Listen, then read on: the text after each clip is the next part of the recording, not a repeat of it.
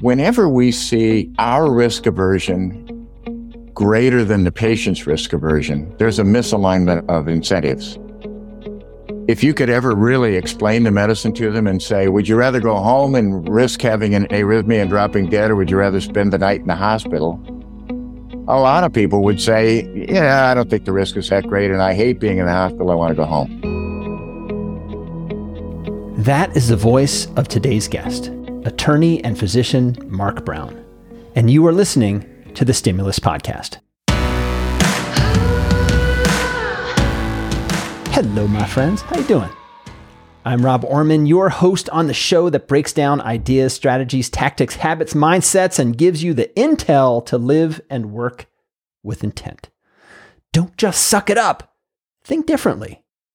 And before we get to the matter at hand, the meat and potatoes of today's show, I want to talk about Awake and Aware, our live in person event, May 1st through 3rd, 2024 in Bend, Oregon. Several of you have already signed up. Oh, yeah. Look forward to seeing you. And if you are thinking about it, let me tell you something that went into our planning. Now, this may sway you one way or the other. You might think, okay, I heard that, not for me. Or you might think, yes, that's what I was waiting for. Sign me up. Either way, want you to know what's coming. When we were planning this, this course to unplug, dig in, and really take time to work through skills of self mastery, stress management, our crew thought a lot about, and we talked a lot about the size of the event, how many people to attend. Now, the venue or the retreat center, I guess you could call it, where we're hosting it, is fairly sizable. And we thought, you know what, let's, let's not pack it. Let's keep it small so this can really be a conversation. Because one of the things that we learned from the last Awake and Aware was that, yes, the scheduled sessions could have incredible impact, but equally so is that interstitial time talking with each other, attendees speaking with instructors, attendees meeting each other, and all of us hanging out after the official events of the day. And at the end, you know, we all kind of knew each other. And that was definitely something that we wanted to have as a foundation for Awake and Aware moving forward. You've been to a lot of conferences. We know some of them are amazing. But for the most part, you sit down and listen to the thing, whatever it is that's on stage, and then you leave the room and then you go about your business. That's not this. This is fully engaged. We are right there with each other. It is designed to maximize that irreplaceable element of what happens when we are together in person. There's a link in the show notes to the Awake and Aware landing page. You can learn more about it. If you have any questions, feel free to reach out. You can do that on the Awake and Aware page. You can do that through my website. There is an early bird discount, which expires at the end of January 2024. You can also find that in the show notes for this episode. Awake and Aware, May 1st through 3rd, 2024, Bend, Oregon. You have never experienced anything like it. And if you have, I want to know where that was because I want to go. Hope to see you there. The boogeyman of medical practice, at least one of them, is the specter of being sued. And there's certainly a spectrum of apprehension about it. For some, it impacts them very little, others, quite a bit. But for most, there's at least a glimmer of it lurking in the corner of the mind. And in many ways, it's just kind of this black box of ugh. So let me tell you a little bit about our guest, Mark Brown, MD, JD. I'd heard about Mark for years before this show for his expertise and deep thinking in the realm of med mal and just how to think about it, how to frame it. And when I finally got the chance to meet him and record this podcast, Mark is a physician and an attorney. He graduated Harvard Law in 1970, Dartmouth Medical School in 1982. Yes, he was a lawyer for over a decade before he had an epiphany and embraced the healing arts. He has worked in the LA District Attorney's Office. He has been a criminal defense attorney. He has been a professor of evidence and trial practice and is deeply invested in guiding physicians through the seeming insanity that happens when a clinician is injected into the legal system. And we are going to look under the hood today at what MedMal is all about and how he, having been on both sides of this, thinks about it and wants you to think about it. And I'll say this in many conversations with medical legal experts over the years, I've learned that much of this field hinges on opinion rather than clear cut answers. This is so different than a randomized controlled trial with a hopefully evidence based and empirically derived outcome. The legal field is filled with randomness and style and nuance. You could ask two experts and receive vastly different perspectives. And, you know, we know this also happens in medicine, but I think not to the degree of law. And it's important to recognize that today's discussion represents a viewpoint, not the definitive one, because I don't think there is a definitive one.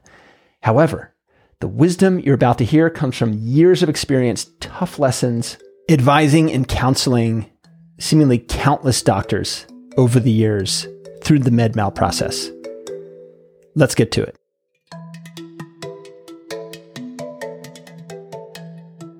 Do you think that clinicians worry too much about medical malpractice? Absolutely.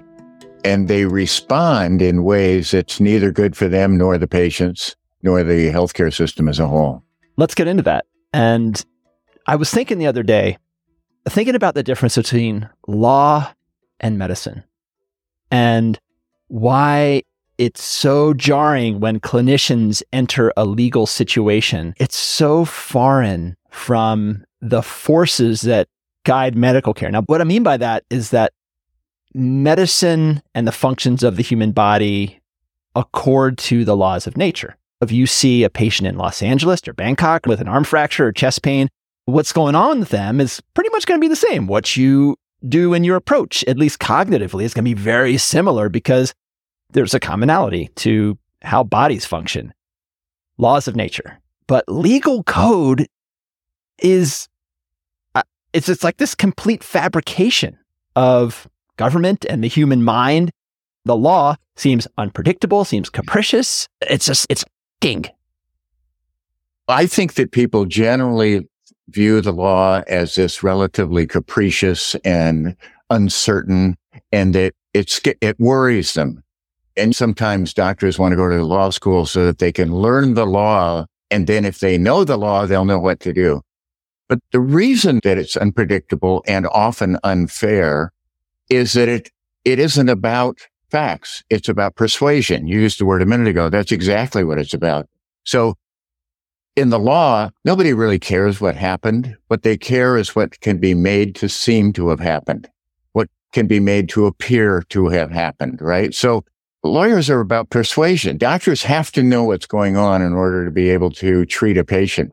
Lawyers have to know what they can make it appear went on, right? And so I think that's why people feel that sense of capriciousness about it because they aren't rules like we'd like to think about them. They're guidelines, at least in court, they're bargaining chips. The standard of care is what a doctor in similar circumstances with similar training would have done.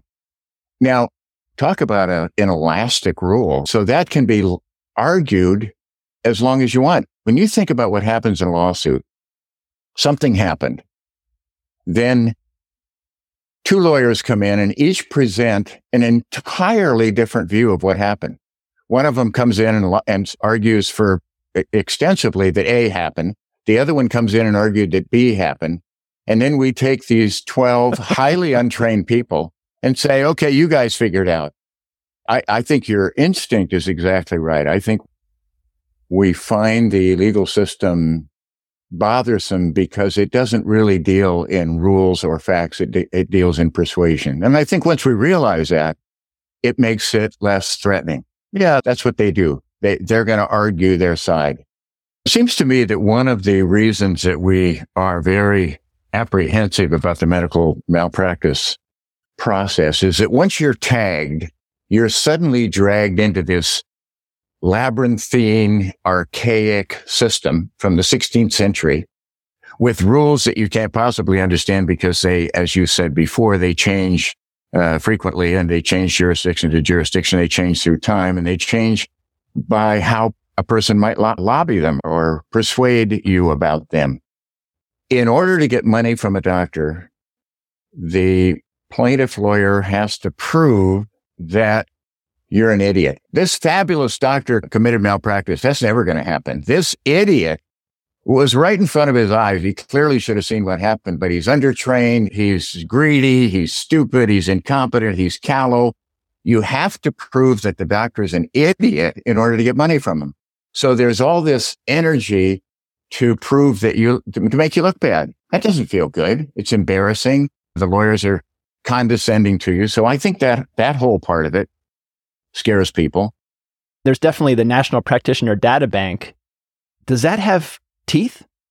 So the answer to that's probably no. Have you ever heard of somebody who applied for a job and they said, well, you know, you're really a good doctor and we'd like to take you, but you're in the national data bank, right? Nobody's ever said that or does that.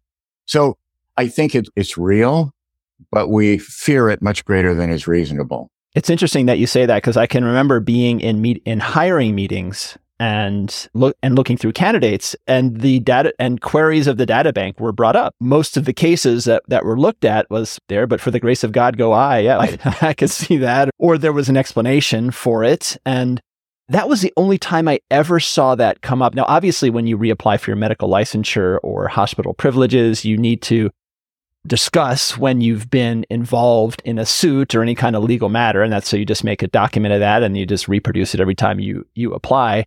But yeah, there, there's definitely the fear of the scarlet letter of having been sued and especially having had a judgment against you.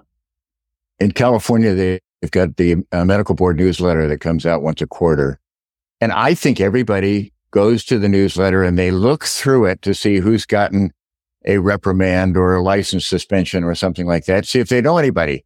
So now again, so silly, but nonetheless, it reflects something about our consciousness about being held up as not good. And to be at the end of training and become a doctor, you've been one of those people that wanted to get an A on your test since third grade. These are people who really like to be, to get good grades and do well. So they don't take well to getting named as an incompetent or somebody that did something wrong and was identified by the government or by the medical system as having done something wrong. So everybody fears it and everybody finds it unpleasant. Let me actually let me ask you one yeah, follow up question. That, but is there the possibility of sanctions from the medical board based on the result of a lawsuit? Not based on the result, but if you did something that was wrong or stupid or the best radiologist in all the land at some point is going to not see something right in front of them on an x-ray. It has sure. to happen. It's human nature. Something bad happens and there are consequences to that.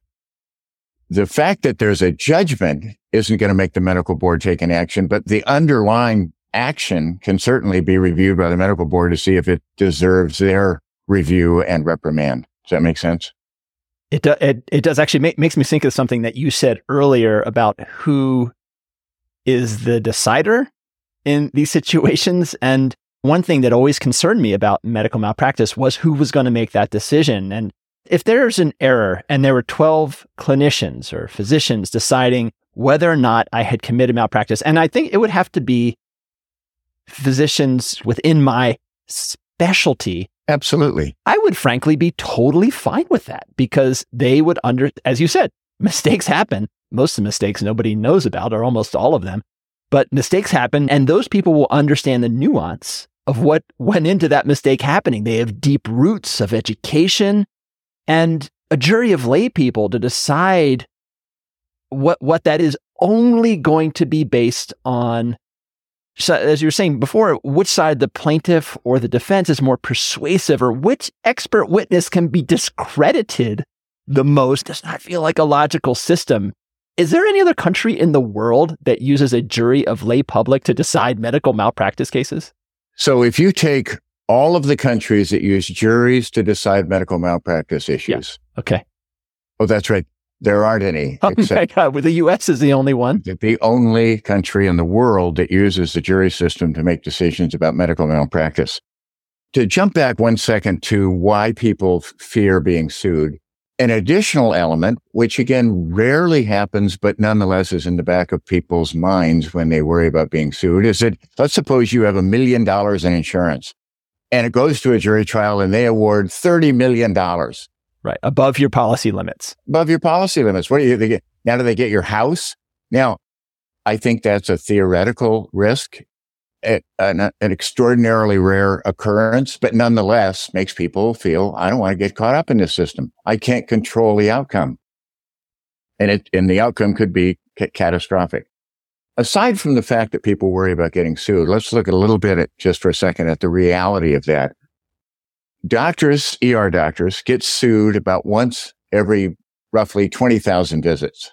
In your career, let's suppose you had 100,000, you saw 100,000 patients in your career, maybe 120. It's going to be in that ballpark. So you might get sued four or five times in your lifetime. 60% of those are dropped.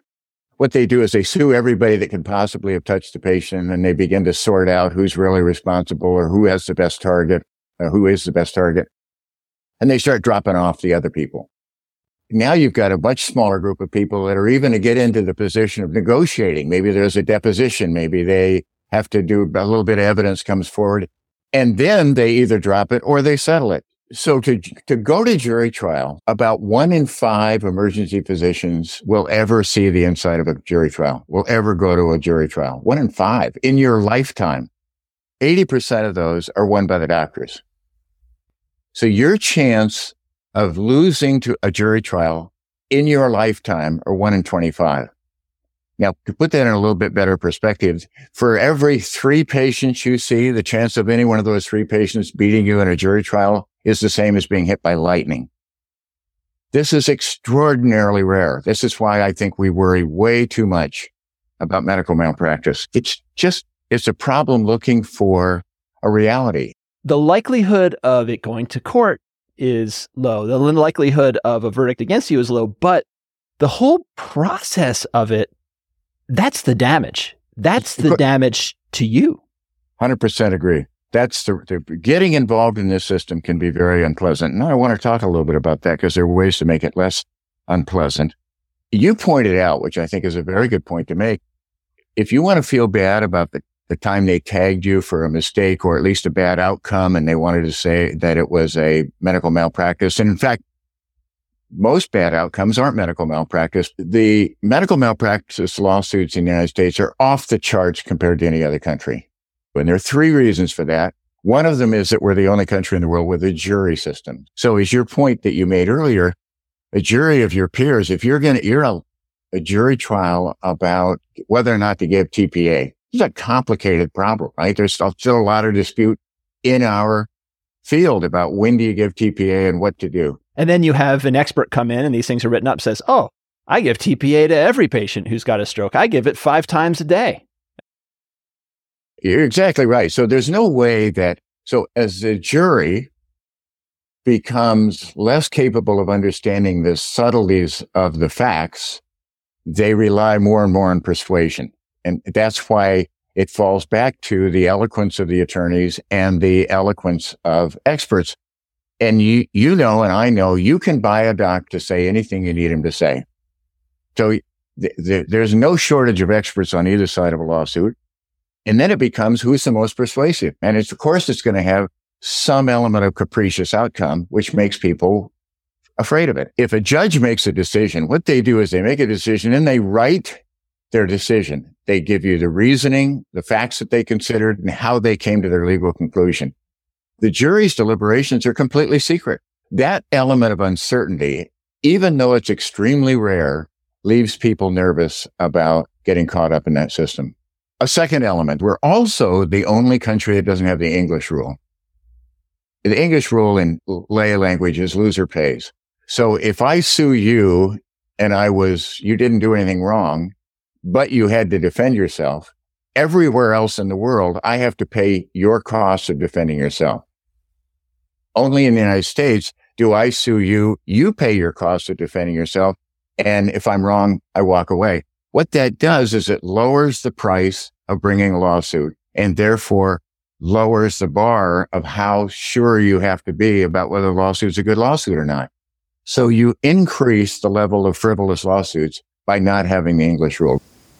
And I would imagine that the American Trial Lawyers Association lobbies heavily to make sure that exactly what you're saying stays in place. Absolutely. The third thing that we do that no other country does is the contingency award. Lawyers take it depends. Let's say a third to 40% of the judgment. It doesn't happen anywhere else. In all, most contingency fees are barred in other, in other countries. The ones that allow some form of it, they have very limited caps. For example, Korea, you can get a percentage of the award, but it only up to 10%. There are other places that if you took the reasonable cost of your fees of defending yourself, they might give you up to 100% doubling of those fees, but nothing related or based on the outcome of the verdict. So that's where the gold mine is, right? So I can do five cases, lose four of them and win one. And it's such a big payoff that the other four are covered. Those three things, jury trials, lack of the English rule and contingency fees are the structure in the United States that make medical malpractice so popular. I want to talk about this little nuance thing about settling a case. And I know of not a small number of physicians who take the position that if they are sued, even if they are 100% not at fault, 100%, so care was impeccable, they say, just settle. I pay malpractice insurance. It's what I'm paying for. And I don't want to go through the stress and distraction of a lawsuit. Just settle. Now, I know some malpractice companies who then drop that group because every case gets settled. But what do you think about that approach?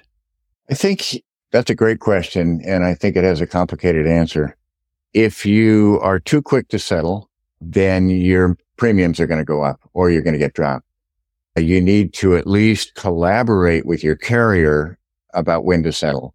Usually though, I think what we find is that the carriers are more anxious to settle than the doctors because they're going to pay all of your defense costs. They're going to pay for all these depositions. They want to get out quick and dirty even though it's a smudge on your reputation and, and your sense of well-being.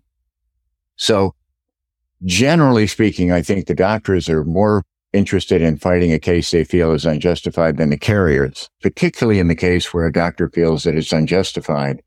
They want some vindication. They want to fight and show that they didn't do anything wrong. The insurance company doesn't want to pay for you to fight and show nothing went wrong when they can get out cheaply without all the co- paying all the costs of defending you. And one of the things, if you want to defend yourself in a medical malpractice case, you have to do is educate the carrier why it's important to continue fighting. What do you think personally about that practice? About, hey, you know what? I don't want to go through the pain in the butt. Just settle it and let me go about my business. And I don't want to be up late in the night thinking about this. I want this out of, out of my mind. Go on with my life. A fair question. And in fact, that was the question you asked before. And I, I artfully dodged it by talking about how the carriers are really the ones that want to settle. A future in politics with a good evasive answer.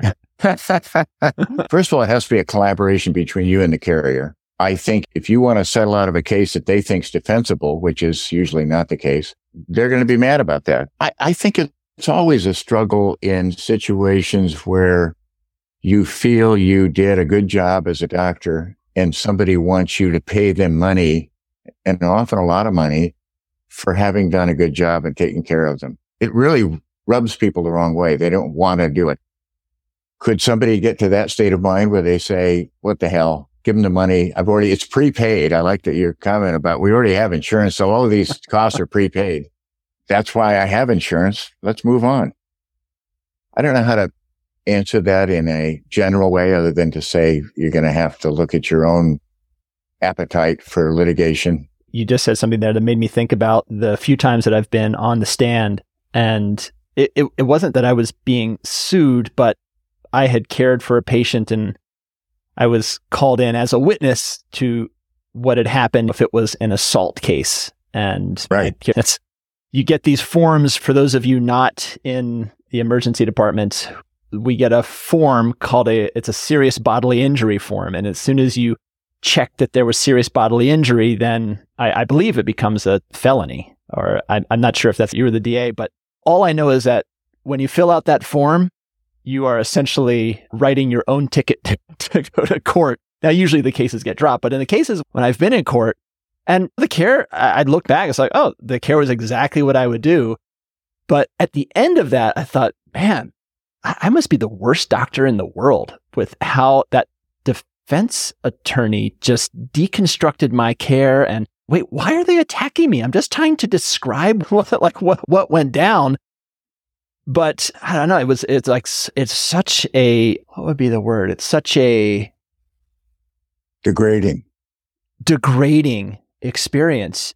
Exactly right. Here I am. Here, here's somebody comes in. This is beyond the, the scope of lawsuits, but just thinking about being in court, I can think about somebody who was hit over the head with a bat and they had a concussion. They had the big laceration on their head and it, they, maybe they had a broken arm. They were really beat up and drunk and belligerent. I spent the whole night taking care of this person and then they were sober and, and off they went. And it was like, that's what is done as a physician with your patients. You take care of them. And it, it can, granted, it's not pleasant when you got somebody trying to get out of bed in a cervical collar and walk around and yelling at people and vomiting on the floor.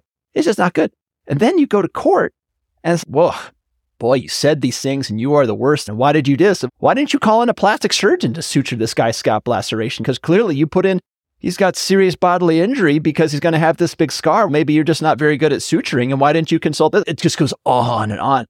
I think, man, F you, man. It's credit. It's not personal. They're just trying to position their ch- chess pieces to get to checkmate. But when you're one of those pieces and you don't have control over the process, it sucks. Yeah. It's a, it's, and it's purposely their job is to make you look bad. Now, these are criminal cases. Let's go to the case where the person's injured in a car accident and now it's a civil lawsuit. So the plaintiff is suing the other driver's insurance company and you're supposed to come in and testify. Now that you're going to run into the same problem with your care, the uh, plaintiff is going to make want to make the injury sound real bad, and the defense is going to make the injury sound not so bad. But here's a this is a completely off the subject of malpractice, but something that I want to alert emergency physicians to. If you're called in a civil case to testify as a witness to the injuries of the person that's involved in a civil suit, you should be charging expert fees. What'll happen is the, whoever calls you will say, yeah, you got to come in and testify. You're a percipient witness and your witness fees are $78 an hour. I don't know if you've run into that, but you're an expert when you're testifying. Even though you're a witness, just a witness, a percipient witness, you're also an expert. So don't let the attorneys get away with that. Charge them real fees to make it worth your time. Going to break in for a moment to let you know about some of our free resources at roborman.com. These were created to address very specific stress points in medical practice. Scripting your least favorite conversations. You know, why reinvent the wheel every time you have one of your least favorite conversations? Have a framework that works and doesn't deplete you. For charting, there are my favorite documentation templates and the classic in its fourth edition, The Quick and Dirty Guide to Calling Consults. I know many of you have already availed yourself to one or all of these, and if you have yet to, you can click on the freebies link on the website menu and you will be rocking. Or if not rocking, you will at least be on the page where you can get the goods, which is, that's kind of rocking. Back to the show. Let's get into cost. And we're talking about the the specter of medical malpractice and why it's so different in the United States than it is elsewhere. And there has to be a systems cost to this, right? We're and we're going to get back into the personal costs because that's you know really I think what we want to focus on. But from a systems and a and a national cost, this can't be cheap. Whenever we see our risk aversion greater than the patient's risk aversion, there's a misalignment of incentives. It's almost always true. Our worry, our risk aversion is greater than theirs. If you could ever really explain the medicine to them and say, would you rather go home and risk having an, a, an arrhythmia and dropping dead, or would you rather spend the night in the hospital? A lot of people would say, yeah, I don't think the risk is that great. And I hate being in the hospital. I want to go home. It's surprising. And we're our, our risk tolerance is usually quite different and we're often worried about different things, right? We're worried, oh, you're going to have this arrhythmia. And I can remember one guy I wanted to admit because he, um, he literally was having a heart attack. He said, man, I've got, I got a guy coming to buy my truck. I haven't gotten a lot of responses on Craigslist about this. And his wife's, You got to be out of your mind. He said, Nope, I'm leaving. I'll come back. I'll come back after I sell the truck. If our risk aversion was simply based on the patient's safety and the patient knew the story, our risk aversion would be the same. So the fact that our risk aversion is a little greater makes me suspect that there's also some risk aversion to getting caught up in the malpractice process. And what's happening, if that's true, is that our fear of being caught up in malpractice is being taken out, if you will, on the patient. It's unfair to shift our fear of risk to the patient's um, treatment and behavior. And that almost overwhelmingly is just talk, we're talking about admissions. One of the things that always amuses me is when you talk about bad doctors. I don't think there are a lot of bad doctors. I think they're rude doctors, but I don't think there are a lot of incompetent doctors. But for some reason, all the bad doctors went into OBGYN and neurosurgery. Who, who knew? In other words, because their outcomes are so potentially catastrophic, they tend to get sued a lot more, which brings us to the, to a subject about money. Damage, the size of the damage always drives a lawsuit, right? So we could have two, let's take two cases, two doctors. One doctor is rude, incompetent, poorly trained, and he, uh, somebody comes in and there's an obvious fracture on the x-ray that any radi- x-ray tech would have picked up. And he says, there's nothing wrong with you. You're wasting my time being here. Get the hell out of here. Person goes home. The bone heals fine. There's no downstream damage. There'll be no lawsuit. Let's take the second doctor who does an excellent job of resuscitating a septic infant. Really does everything right. But the baby ends up with lifetime disabilities. There will be a lawsuit. So in my view, the, the rule of thumb is the bigger the damages, the less liability you need to the point of vanishing. If the pot of gold at the end of the rainbow is big enough, it doesn't matter what you did. You're still going to get sued.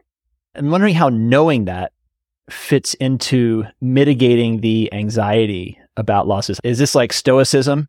There's only certain things you can control, and those are the things that you worry about. And then, even if you do a good job and there's a bad outcome, you could still be sued. Where's the comfort in that? I think the comfort is that if you're getting sued because the you did a great job but the outcome was bad, the comfort is I'm I did a good job. In other words, if you think that lawsuit isn't uh, a medical malpractice lawsuit is actually a measure of your competence as a doctor, you're going to feel bad. If you recognize that it has very little to do with your behavior and everything to do with the, the pot of gold at the end of the rainbow, it can make you feel this is just part of our legal system in the United States. I'm going to get caught up in it a few times in my life. And that's just part of the system, part of the way it works. Talking about the way that it works in the systems, one of the big things that happens in a lawsuit is a deposition. And I want to talk about what happens in a deposition. And as we were preparing for this, and I, I was looking at some of your notes, you said, think of a deposition as an audition. I've never heard it phrased that way. So, what is a deposition and why is it an audition rather than what it appears to be like on the surface? This is a great subject and I'm glad, glad you brought it up. So technically what it is is that the, the plaintiff and the defense lawyer, the plaintiff's lawyer is going to depose you and they want to have you come in and tell them what happened and show that what you did was wrong. This is like in a conference room. This is not in court. Not in court. No, this is pre-trial. This is part of discovery. So you're not going to talk the plaintiff's lawyer out of this lawsuit by, oh, geez, I didn't realize that TPA could be given in this case. Never mind. All right, I'm dropping the case. We can all go home. That's never going to happen. I did hear of that happening once when a lawyer came into an emergency department and looked at a an X-ray board to see this, and then started talking about the case. And then the doc, who's a super savvy guy, said, "Oh, so you're now a material witness in this case. Shall we call you as a witness?" And then immediately the lawsuit was dropped. But back to the deposition. So I think doctors go to these depositions thinking they, they're there to explain what they did. And some, to some extent, that's true. But what they're really there for is for the plaintiff's lawyer to see how you're going to look at trial when he puts you on the stand or when, uh, when you're on the stand. So if you look calm, thoughtful, compassionate, sensible, you can explain yourself and you're articulate when you do it and you're not defensive and you're not arrogant, they're going to think twice about whether this case should go forward. So What they really want to see at your deposition is your how you're going to come across to a jury. That's what they want to see. They want to see whether you're a person that will, the jury will say, geez, what a nice, thoughtful, compassionate doctor. I'm not going to find against this guy. He's, I don't have any idea whether he should have given TPA or not, but he's a thoughtful, compassionate person trying to do his best. I'm not going to find against him. So when I refer to depositions as auditions, that's really what's going on. They want to see how you look, how you come across, whether they can get you to be rattled with cross examination. What about this? Didn't you forgot to do this and you did? And if you get defensive and if you get rattled, they like that because then they can make you look defensive and uncertain and irritable and so on the stand. So I think most importantly, it's an audition of temperament and of how you appear. When you are on the defense, it sounds like your job is to be calm, thoughtful, and almost like you would be speaking to a child. I know you're having a tantrum right there, but I'm just going to calmly explain this to you. But bear in mind that lawyers and often plaintiff lawyers are incredibly charismatic, thoughtful, funny, and they can get you to think that they're your friend. And in fact, if you weren't in this deposition setting, you'd probably enjoy having dinner with them. They're funny and they're interesting and they're smart and they're articulate. Because that's how they work. Like I, I would watch my dad, I would, went to court with him a lot when I was a kid, and he and the other attorney, I thought they hated each other. I thought, really? And then after the case was done, we'd all go out to lunch together, and they were the best of friends. They're used to that. You are not. You take things at face value, but th- this for them is a method. Yes, I think that's an excellent point. So they can be very charming in your deposition, and you think, this is a reasonable guy. If I explain to him what happened, then he'll get what I was doing and he'll be more forgiving. But in fact, what they really want to see is how you handle yourself, how you come across. And I think importantly, so does your defense lawyer because you're new to the defense lawyer. They want to see whether they're going to get killed if they put you on the stand at trial. And if you act like a jerk in the deposition, they're going to start lobbying you to settle the case. I would totally need a beta blocker or two. just, to, just to tell my oh my God, just be sweating through seven shirts. Yeah, um, I always recommend that people take a couple Quaaludes before they. You do not, l- listeners. That's a joke.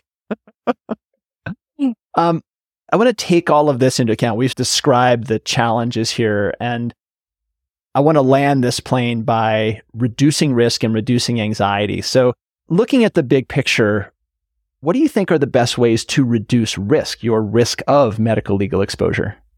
So I think that's real straightforward. And the good news is it has nothing to do with the medical malpractice system. So if you want to reduce the chance that you make a mistake and get sued for it, be a good doctor. Be up to date on your medicine. Go to your conferences. Keep up on your reading. If you're a good doctor, that's going to reduce your chance of getting uh, drawn into the system as much as anything. Secondly, be a good person there was a wonderful uh, couple studies. Wendy Levinson and, and Nalini Ambady both did studies where they took surgeons that had been sued a lot and surgeons that hadn't been sued, and they recorded them talking to patients, and then they changed the recording so that you couldn't understand the language. All you could understand is the tone. And then they played these recordings to third parties and they always figured out which the surgeons are getting sued were because they could tell in their tone of voice they were condescending and the patients hated their guts. So if the patient really likes you and thinks that you're trying to do the best thing for them, their chance of suing you is much, much less. So treat them with care, treat them with competence. And the third thing I would say that I think everybody does anyway, but I think is useful is follow up. If the price tag is what's going to get you into court, one of the ways to keep the price tag lower is to make sure you keep track of what happened af- afterwards, right? So our visit, as I'm fond of saying to the patients, and I'll say this to them, this is a photo. What's happening to you is a movie. I'm just looking at this one photo from your movie. I want to know what's happening in 12 hours. Are you better? If you're better, I'm encouraged. If you're worse, I'm worried. So I need to know what's happening in 12 hours callbacks. And now that they've got these Zoom callbacks and you actually, I think, can charge for them, callbacks are such a fabulous risk management avenue. A, the patients are always flabbergasted that you called them back. And B, you get information. Often they say everything's better. I'm feeling better. But sometimes they say that my pain's getting a little worse. You say, come back in. I need to see you again. Follow up, I think is really important. And of course, when you think about it, admitting somebody to the hospital is the ultimate follow up. It's not necessarily the best thing for the patient, but the reason we admit people is because they have constant follow up. It's easy when you've got a shift the next day. Doing it from home is a little different. I would always star six nine my phone so that my idea would be blocked, but then people wouldn't necessarily answer. But then if I didn't do that, then I would be getting texts and calls from that patient for months on my personal phone.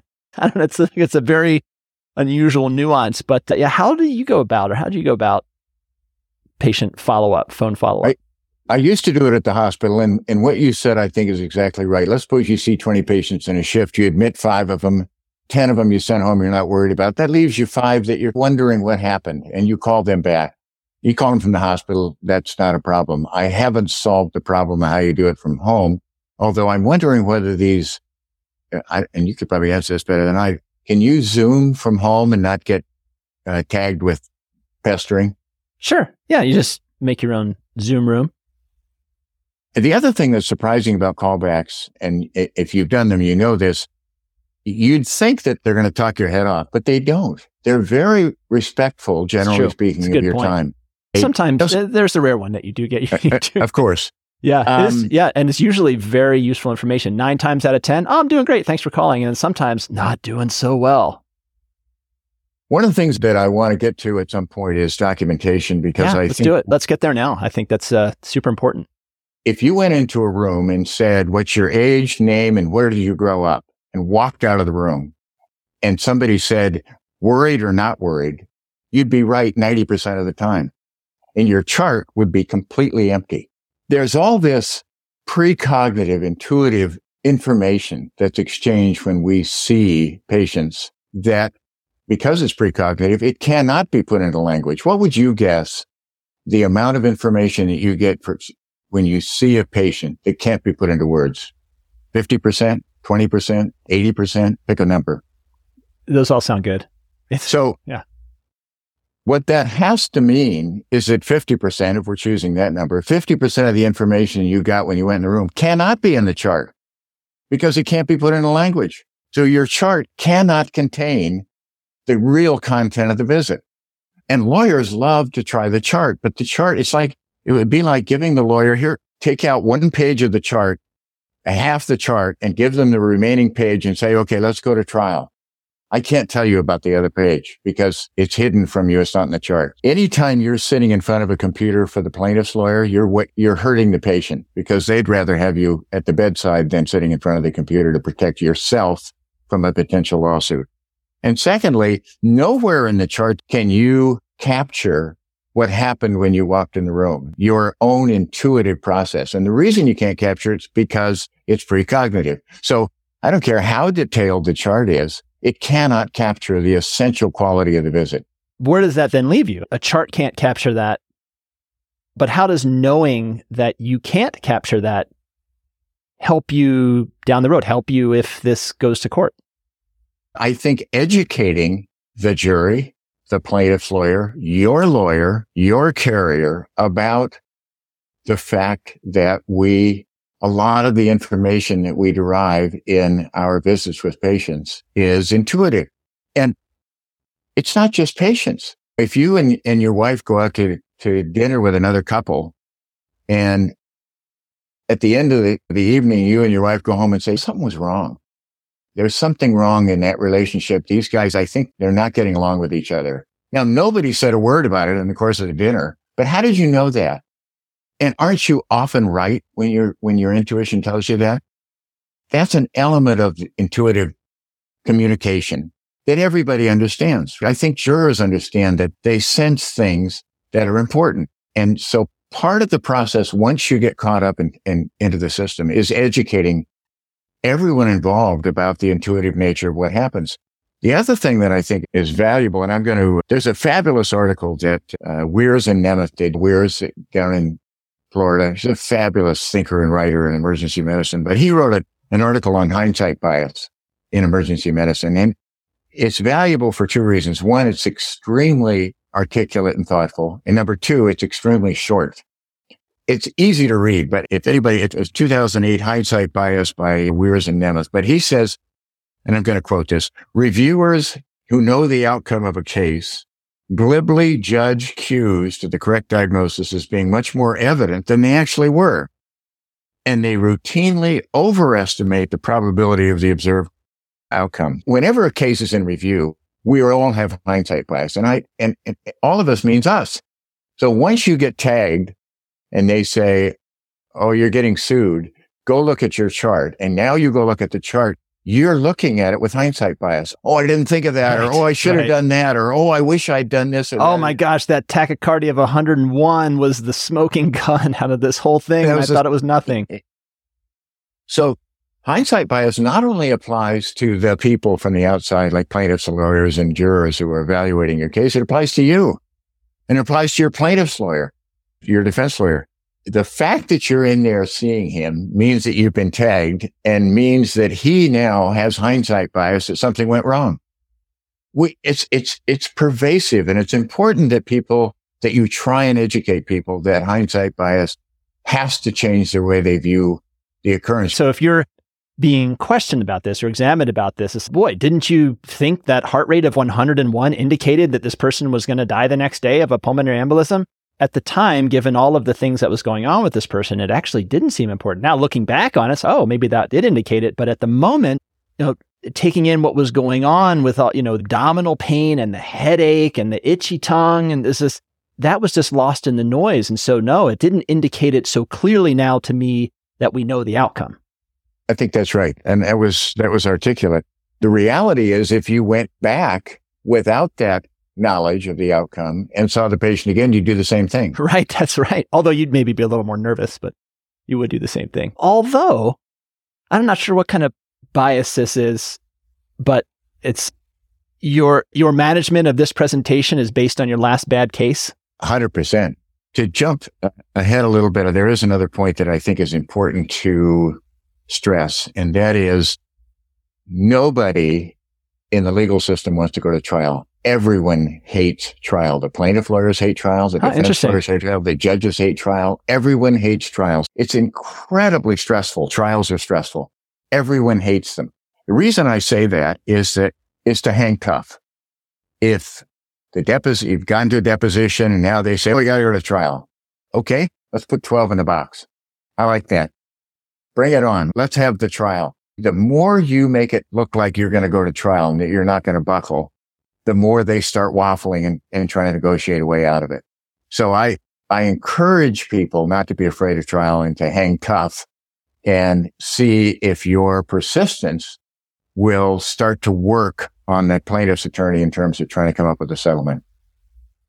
We've covered a lot of ground. Why the process is so onerous, the capricious nature of it, some very simple things on how to reduce risk but as far as the big picture on allaying some of the things, I don't think you can completely get rid of it because it just is. It just is what it is. It's it's in the U.S. right now. It's the cost of doing business that there is an increased medical legal risk compared to other countries. But what would you say is the take home? Just a thing that people can carry with them to maybe not have this weigh as heavily on them as it did before?